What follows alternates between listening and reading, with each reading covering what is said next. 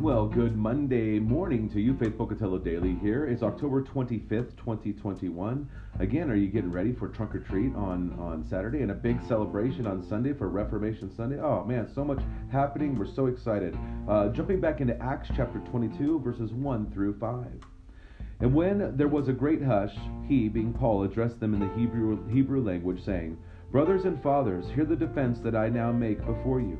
And when they heard that he was addressing them in the Hebrew language, they became even more quiet. And he said, I am a Jew, born in Tarsus in Cilicia, but, but brought up in this city, educated at the feet of Gamaliel, according to the strict manner of the law of our fathers, being zealous for God, as all of you are this day. I persecuted this way to the death, binding and delivering to prison both men and women, as the high priest and the whole council of elders can bear me witness. From them I received letters to the brothers, and I journeyed toward Damascus to take those who also who were there and bring them in bonds to Jerusalem to be punished. Now listen, what Paul is doing is he's establishing common ground with them. He's like, look, I, I'm like one of you. Um, I'm zealous for God. I, I, I understand where you're coming from. And I think sometimes we struggle with that. I think we just look at people and go, well, you just don't understand. And we put up wall up instead of saying, wait a second, I understand where you're at.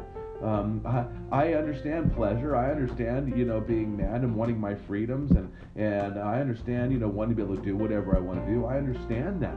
Um, I've been there. Remember, God has brought you from darkness to light. You were once dead, and now He's made you alive. And so the, we still understand what it means like to be in darkness. We still understand what it means like to be dead. And so sometimes we need to find that common ground with others, so that we might get, so they might not think they were, oh, well, you're this goody goody two shoes. You're you're holier than now. Instead, go, no, I, you know, I understand where you're at uh, a good friend, you know, says, "Well, I'm bilingual. I can speak that language too." And it's true. We can understand where people are coming from because we ourselves were saved from that, and so we can talk to them about their lives and go, "Yeah, I understand. I, I used to be this way." Uh, but then, you know, I found that that didn't satisfy. And I found that I was miserable. And I found I didn't have peace with God. And that's what I really need because everybody wants to be at peace with God. And Jesus makes that happen. So, again, find that common ground with somebody um, uh, and, and, then be able to share your faith from there. So may God richly bless your day. Enjoy Jesus. Go and share